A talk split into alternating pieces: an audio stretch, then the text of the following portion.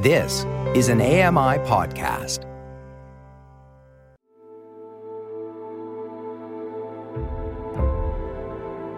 Welcome to Voices of the Walrus on AMI Audio, where professional readers give voice to articles from Canada's best general interest magazine. I'm your host, Roger Ashby. Tamara Thermitus was asked to lead Quebec's Human Rights Commission and then found herself fighting its own systemic racism.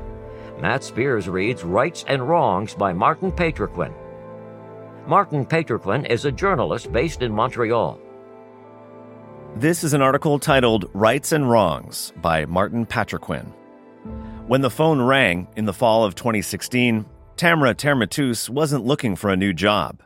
Then 51 and working for Canada's Minister of Justice, she had built a national reputation as a lawyer with a moral streak and a rare gift for consensus building. She played a key role in the 2006 Indian Residential Schools Settlement Agreement, the largest class action lawsuit in Canadian history.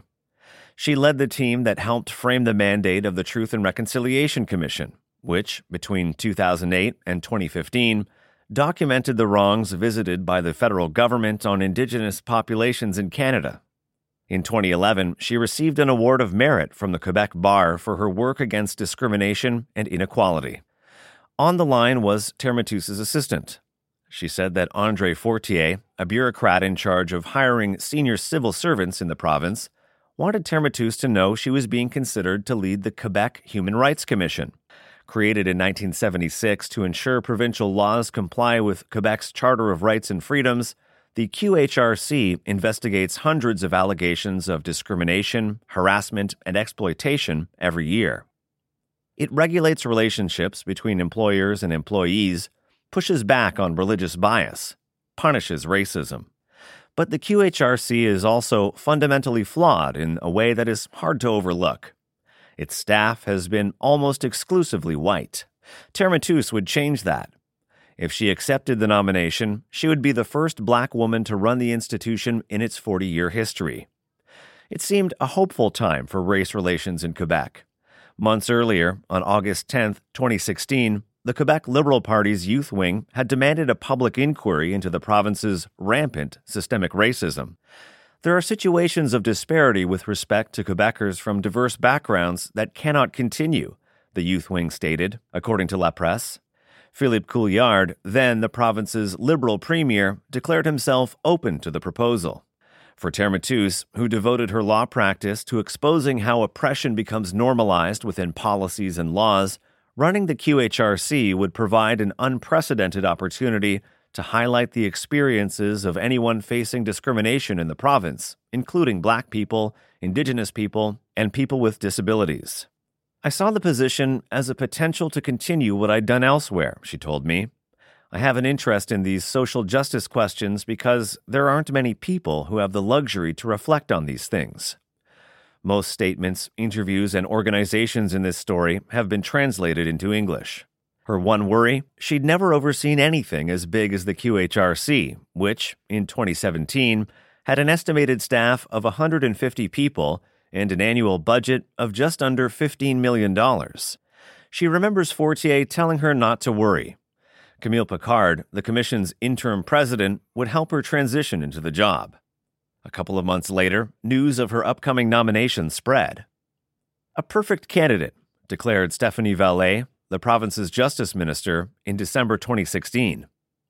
Quebec's National Assembly officially named Thermitus to the position in a unanimous vote on February 7, 2017.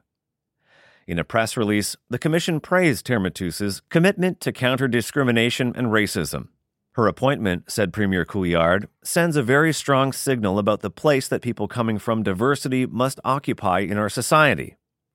Our Quebec House is large enough for everyone. Not quite everyone. Within months of taking office on February 20th, already ostracized by much of her staff and facing leaks to La Presse about the atmosphere of suspicion and terror she'd created at the QHRC, Thermitus became the subject of an investigation by the Quebec Ombudsman, an independent organization that oversees the integrity of public services. Turmoil around Thermitus's managerial style, both inside and outside the QHRC, continued for a year and a half until, on November 29, 2018, facing the possibility of being removed by a National Assembly that had lost confidence in her, Thermitus resigned. The Ombudsman's report has never been made public, but during a press conference the same day Thermitus stepped down, Marie Rinfret, then head of the Ombudsman's office, said that Thermitus was responsible for serious breaches in ethical and professional standards. Parti Québécois justice critic Veronique Hivon welcomed the news of Thermitus's departure. I want to tell the employees and the entire team of the QHRC, she told Le Soleil, that finally the page will be turned on this bad chapter in the history of the Commission. The political and journalistic consensus in Quebec was that Thermitus, far from being the perfect candidate, was a bad boss, a bully who created a toxic environment for staff. Thermitus has challenged this narrative and has called the Ombudsman's report biased and botched. From her first day at work, she says she faced a race and gender based whisper campaign that sought to stymie and discredit her at every turn, and which only grew louder as she tried to implement much needed changes at the Commission. According to Francois Leberge, Thermitus's executive assistant at the QHRC, gossip about her at the Commission began the moment her nomination was confirmed. Senior employees said she thought too highly of herself, was way too ambitious, and was too focused on issues of race. There were many people who hadn't met her, but they already had the image of the angry black woman who doesn't have the skills to do the job, Leberge told me. Four years after Thermitus was forced out as president of the QHRC, her side of the story has yet to be told. It is a story of a leader who was hired as a savior and then hounded as a monster.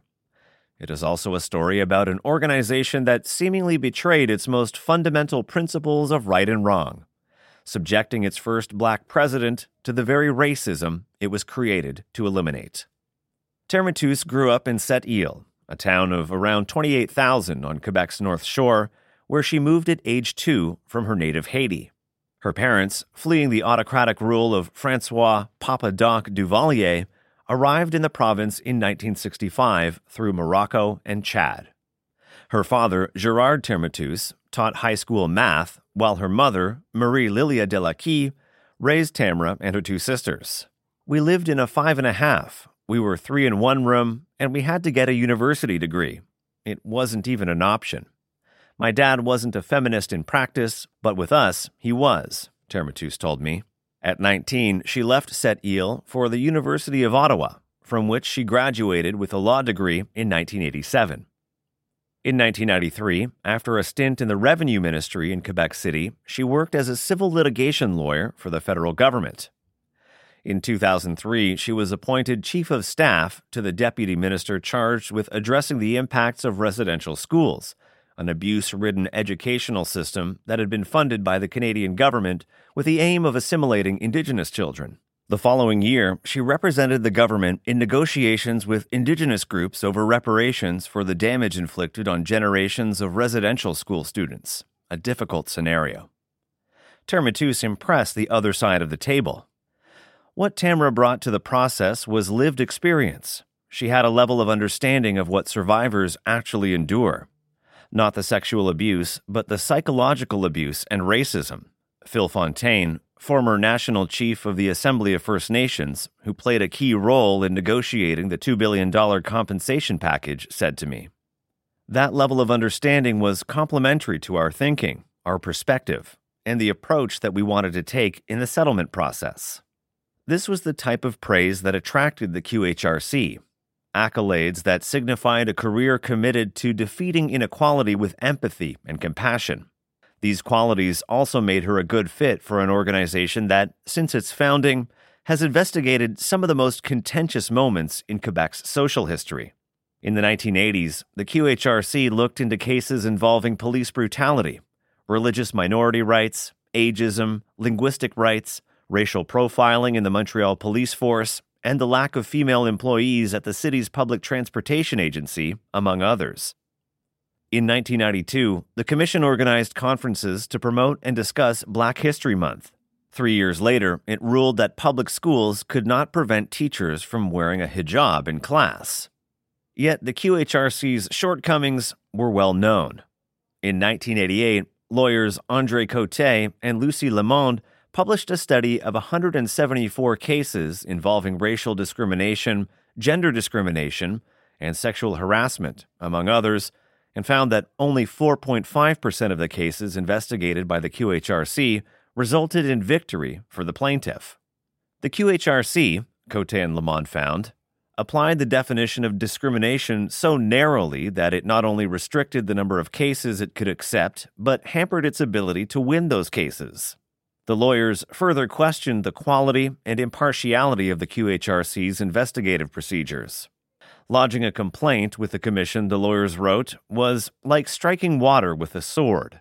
Thermitus found vestiges of this same torpor nearly three decades later.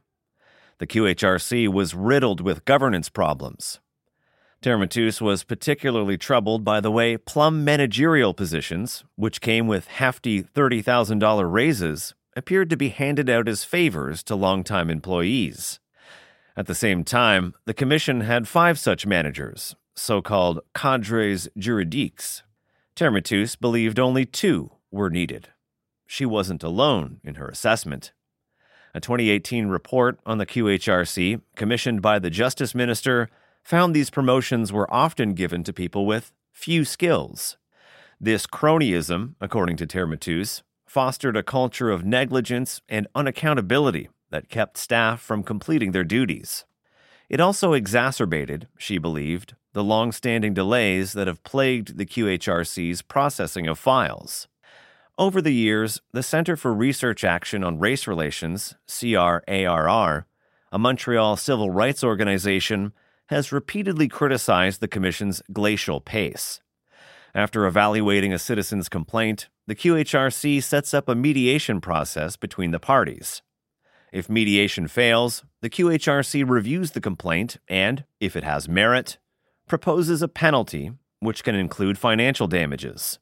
Since 1990, the QHRC has often turned to the Human Rights Tribunal, an independent judicial body, to decide on a case. In some instances, argues CRARR, it has taken as long as 10 months for the QHRC to deem a complaint valid, with many victims waiting years for a decision. In 2009, a teenager named Victor White complained about racial profiling by the Montreal police force in an incident where an officer forcefully pulled him off a bus, ripped his shirt, and tore out his earring. According to the Montreal Gazette, the QHRC ordered the department and one of its officers to pay $17,000 in 2017, eight years after the incident took place. The tribunal has repeatedly criticized the QHRC for a serious lack of diligence, causing manifestly unreasonable delays. Delays which can result in cases being thrown out. In 2020, the tribunal was asked to rule on a police intervention in 2009 in which a domestic noise complaint ended with officers pointing their guns at a Jamaican man, pepper spraying, and tasering him.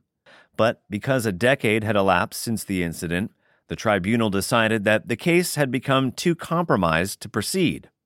Police memories were no longer reliable, and physical evidence had been destroyed.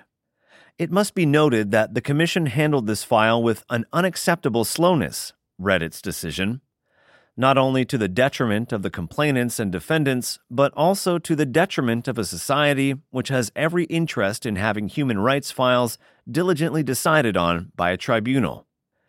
Shortly after becoming president, Thermitus requested an external review of the management team under her direction, roughly 10 people. That review, by strategic consultant Jean Pierre Ott, was delivered in May 2017, and it confirmed her worst suspicions.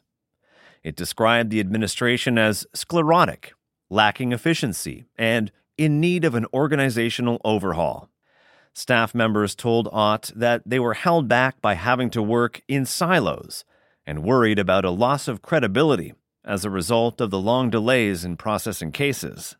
He recommended streamlining operations and a significant overhaul of duties.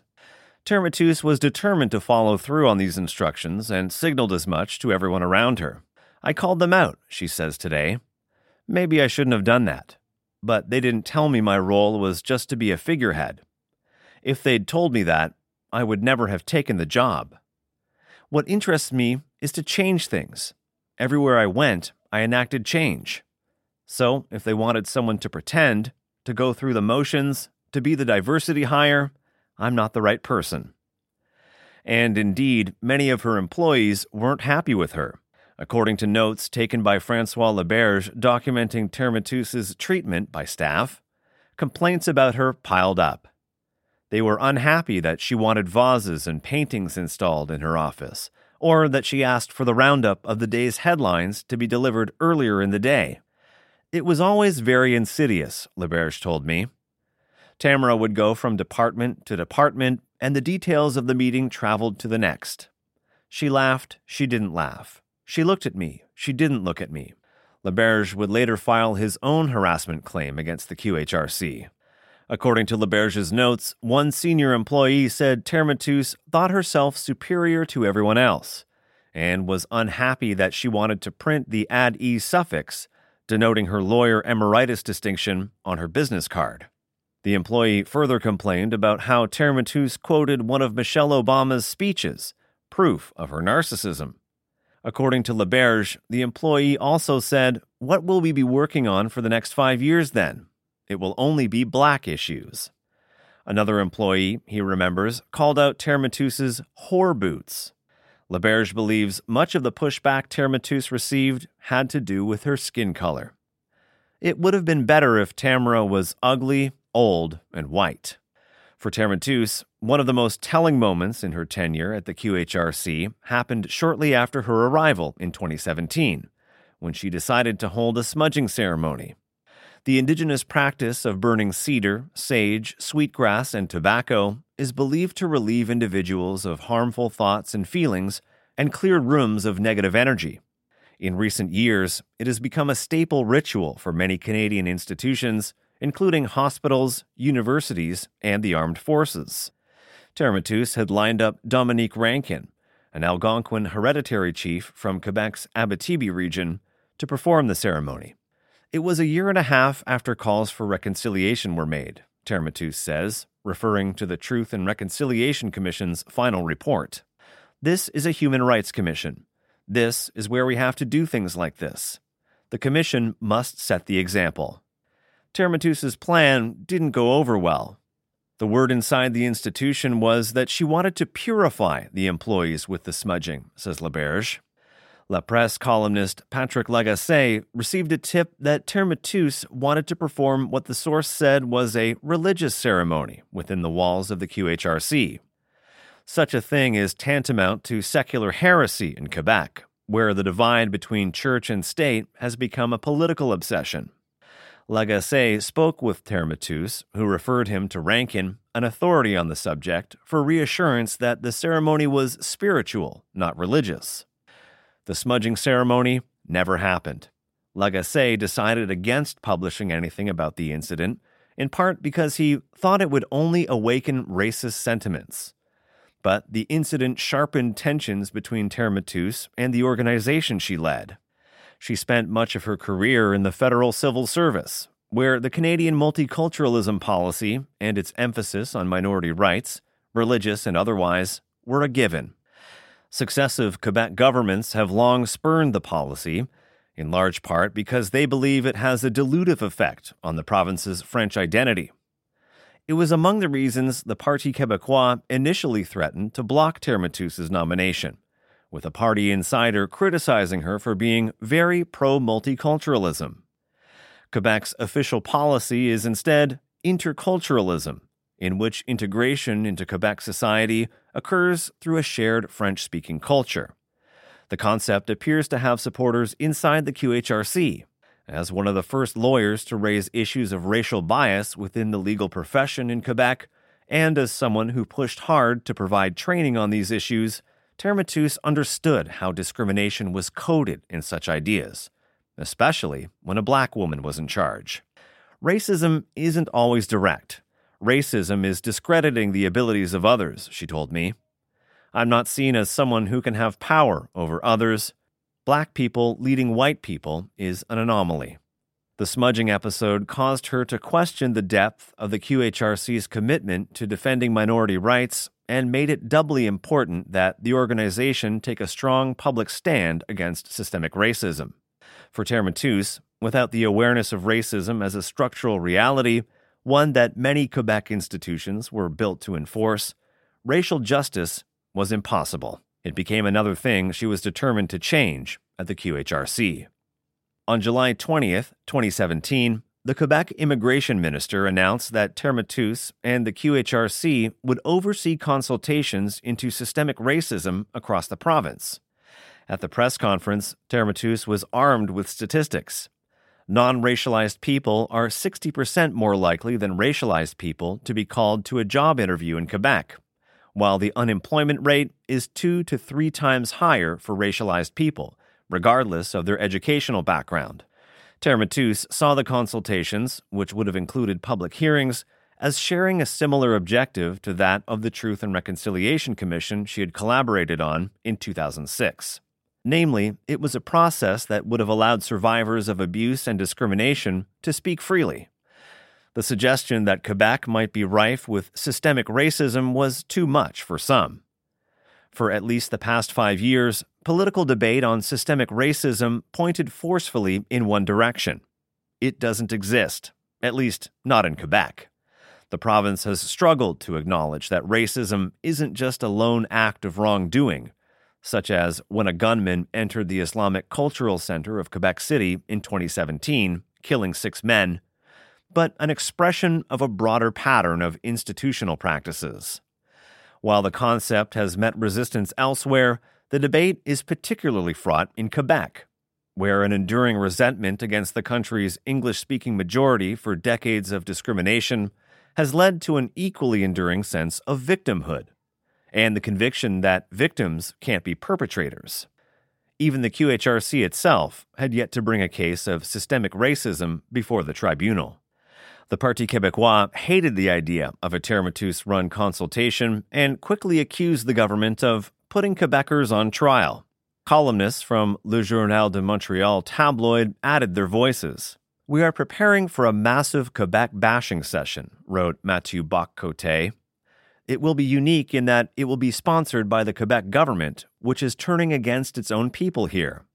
On July 24th, four days after the consultations were launched and barely five months into the job, Terre received a call from the Office of the Quebec Ombudsman. They were beginning an investigation of her based on anonymous complaints they'd received.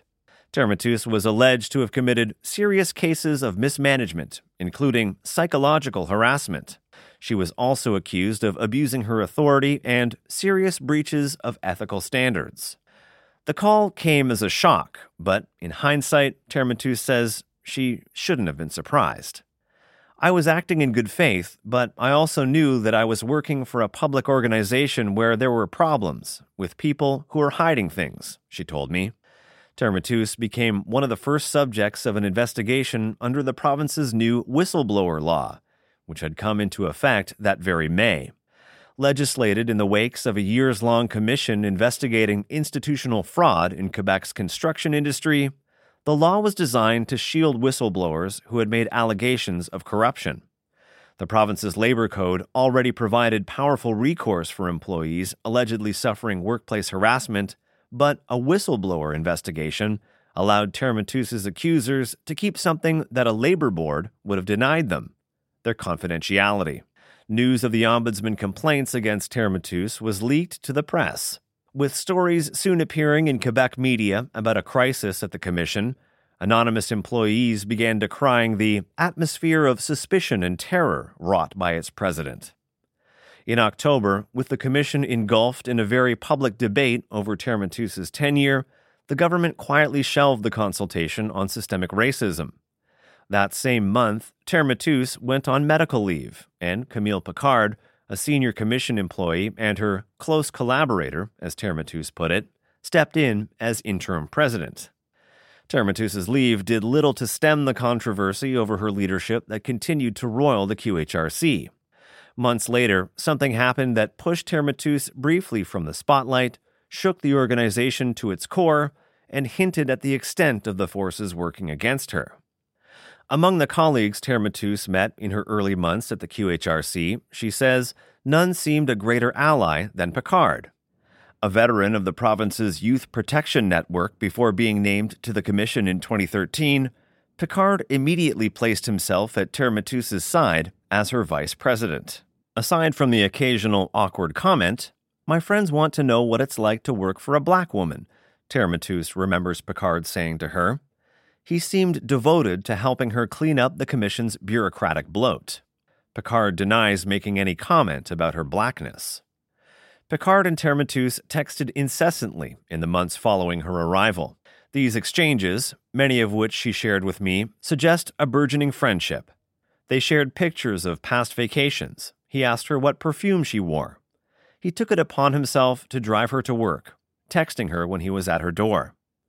He sent her emoji laden birthday wishes. Professionally, too, Terre and Picard were inseparable, with the pair co signing the Commission's annual report for 2016 17, something which was rarely done. We had a great relationship, Terre told me. He was my partner, he helped me. He said he was my office husband. It's how he introduced himself. The honeymoon phase didn't last long. Tensions began over excessive vacation time she felt Picard wasn't properly logging. But the work marriage was forever upended on March 15, 2018, by an article in La Presse that revealed Picard had been the subject of a police investigation in 2007 for the alleged sexual assault and rape of a 16 year old named Yvonne Cote. In a May 2007 statement to the provincial police force, the Sûreté de Quebec, Cote said he was hitchhiking in Quebec City in 1983 when a man in a late model Pontiac pulled up alongside him. He introduced himself as Camille and he offered Cote a lift to a nearby restaurant. Cote told Picard that he was looking for work.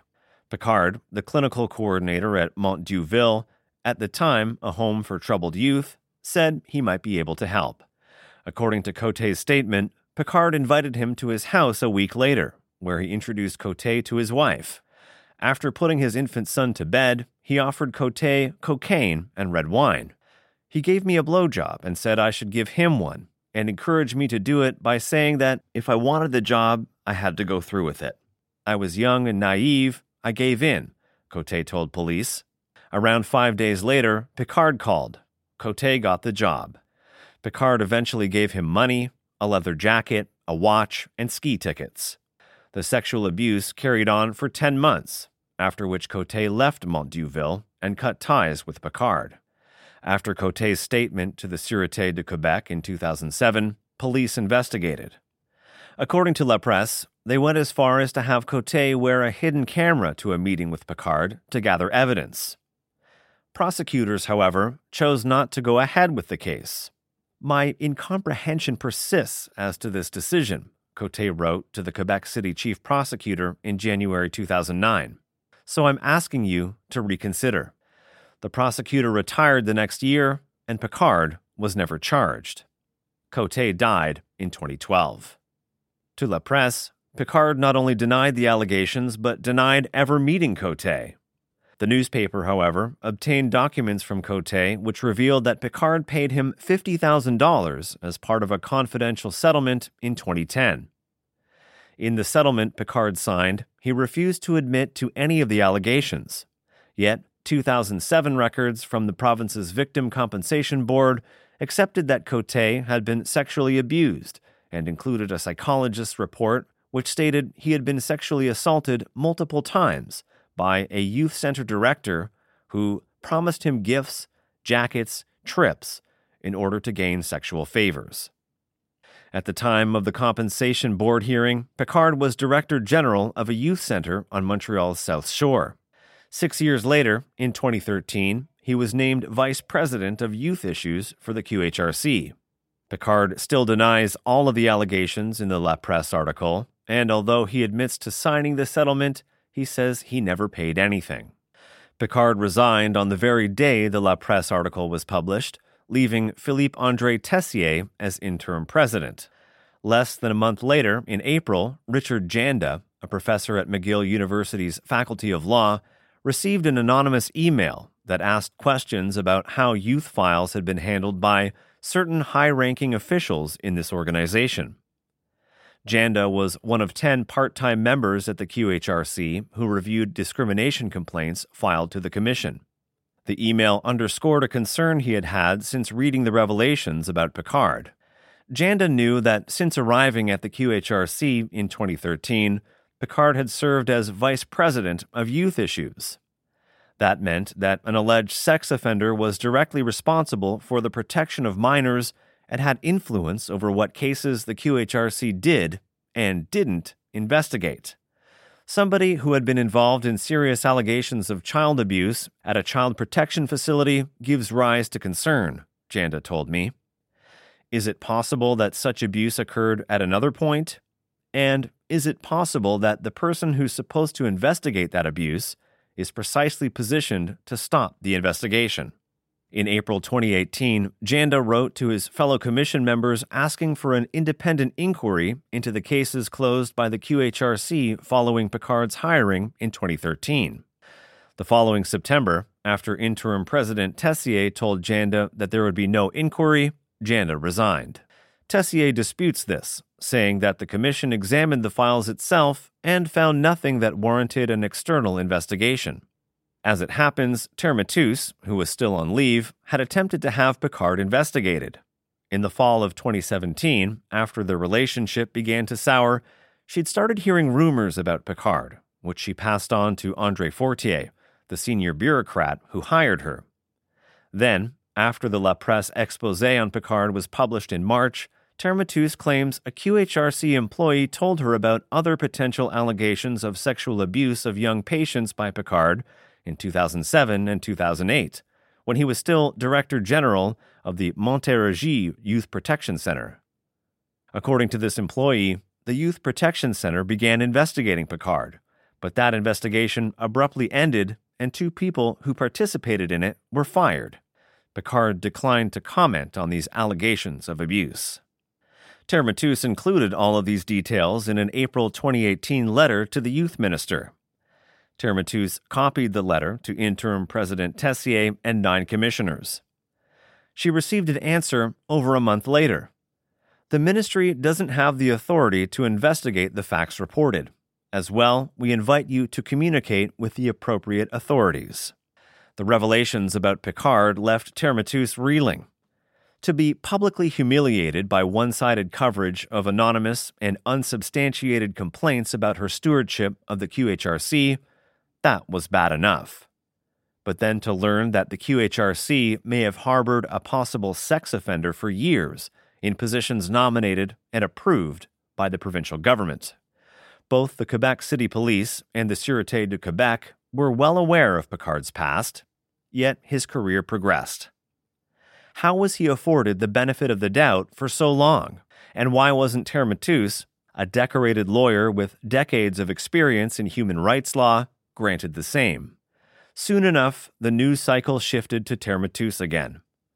Back in the fall of 2017, months after she'd joined the QHRC, she had written to the Justice Minister requesting an exhaustive organizational diagnosis of the entire institution, one that would go beyond what Ott had looked at. The report, written by former Deputy Minister Lise Verreault and drawing on interviews with Thermitus and employees, was finally presented to the minister in the spring of 2018, when Thermitus was still on leave. The report conceded that the QHRC was in disarray and in urgent need of an overhaul, but severely criticized Thermitus's management. While Verreault credited Thermitus's legal ability, she nonetheless accused her of demotivating employees and causing general dissatisfaction. When news of Verreault's damning conclusions reached the press that spring, the Parti Québécois and the Coalition Avenir Québec called for Thermitus's resignation. In a bid to defend herself, Thermitus met with investigators from the Ombudsman's office, who were then still looking into complaints of abuse made against her from 2017. However, the Ombudsman head, Marie Rinfret, left out much of Thermitus's testimony in her final report to the Minister of Justice on November 13, 2018 when the Ombudsman's conclusions about Thermitus's reprehensible behavior with staff were leaked to La Presse, The National Assembly felt that it had heard enough and threatened to impeach her, a move the legislature had never before used in its history. Thermitus resigned later that month. This is the last episode of a rather long saga for the Commission, Tessier, the interim QHRC president, told Le Devoir.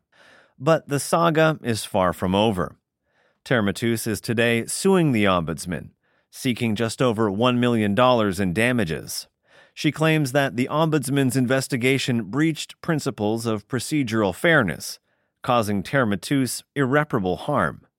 Conclusions were drawn and shared with the Minister of Justice without Thermitus's testimony, and Thermitus's full response to the allegations was not included in the final report. She has rights to both under the law. Thermitus is asking for the Ombudsman's report to be quashed and for a public apology. The Ombudsman filed a motion for dismissal, arguing that Thermitus's claims lacked legal basis and could themselves be considered abusive. In July 2019, Superior Court Judge Andre Prevost denied the motion, accusing the Ombudsman's office of taking a position on Thermitus and saying there was enough evidence to reasonably question the Ombudsman's motives in sending such a biased report to the Minister of Justice. Too significant to overlook, Prevost also noted, are Thermitus's claims that several witnesses who testified against her occupied the very well paying but unjustified positions she was determined to eliminate. Among the QHRC employees who leaked details about Thermitus to the press, Prevost singled out Witness 5. The witnesses are not named, yet in his decision, Prevost refers to Witness 5 as interim commission president. At the time, that person was Camille Picard. Picard denies being one of the witnesses and claims he praised Thermitus's work to the ombudsman. Thermitus now suspects that, despite their apparent bonhomie, Picard played a key role in undermining her from the moment she took over at the QHRC. She remembers how Andre Fortier admitted to her in November 2017 months after reassuring her that Picard was there to help her transition into the job, that Picard actually wanted the top job for himself. Fortier doesn't recall this conversation, and Picard denies he was in the running. I was fooled and betrayed, Thermitus told me. The government told me that he was a person I could trust, but he was just playing games the whole time. A former QHRC employee who spoke to me on the condition of anonymity remembered meeting an anxious and resentful Picard in the president's office days before Thermitus's arrival. I can't believe I'm going to be directed by a black woman, the employee recalled Picard saying. Picard denies saying this. I think Tamara's case is the epitome of systemic racism, says Alain Babineau. A 28 year veteran of the RCMP, Babineau was appointed as an advisor to the City of Montreal's newly formed Anti Racism and Systemic Discrimination Office in May 2021. He's now Director of Racial Profiling and Public Safety for Red Coalition, a Montreal based lobbying and civil rights organization. I don't think these issues in Quebec are any different than anywhere else in the country with respect to the systemic nature of discrimination but Quebec is probably 10 years behind Ontario in dealing with it, says Babineau. When you are a person of color, whether you're a manager or even a supervisor, there are people who resent you, particularly these days with the on paper push for diversity and inclusion. And she happened to be the first black woman in this province to lead an institution designed to protect the rights of vulnerable communities and people. In a 2020 column published in La Presse, Thermitus called the denial of systemic racism by Quebec's political class voluntary blindness and implicitly linked that blindness to her time at the QHRC. Injustices must be denounced, she wrote. Two years later, in May 2022, she filed a second suit, this time against the Quebec government, seeking an additional $1.8 million for loss of salary and pension benefits and for the threats of removal that led her to resign. Both cases will likely be in court for years. In his statement to me, Picard refused to believe that Thermitus was a victim of systemic racism. She is very dynamic, very energetic, he told me. The problem was not that she was black, the problem was her methods. He went on to find it sad that Thermitus still sees this with a spirit of revenge. It's necessary to move on in life. Moving on is impossible, Thermitus tells me. Fighting is the only way she knows how to win back her reputation. What happens to the next person who finds herself in a similar situation? The next black or racialized woman tokenized into a leadership position at a time of crisis and then scapegoated when she tries to make real changes. When you don't understand it's systemic, she says. You think that it's because of you, your inabilities, your shortcomings. But when you understand that it's part of the social dynamic, you get to look at your life differently. It lets you live.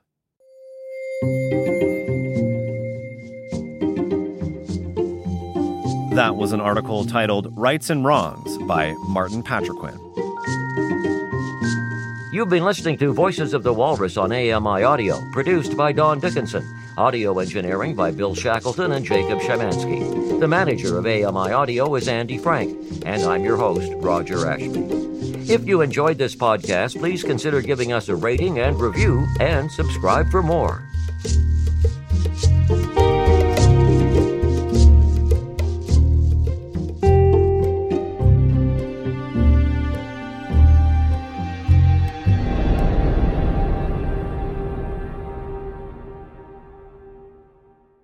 Hi, I'm Stephen Scott. Join me every day for Double Tap. It's a show where we occasionally talk about technology for blind and partially sighted people. You'll find us wherever you get your podcasts.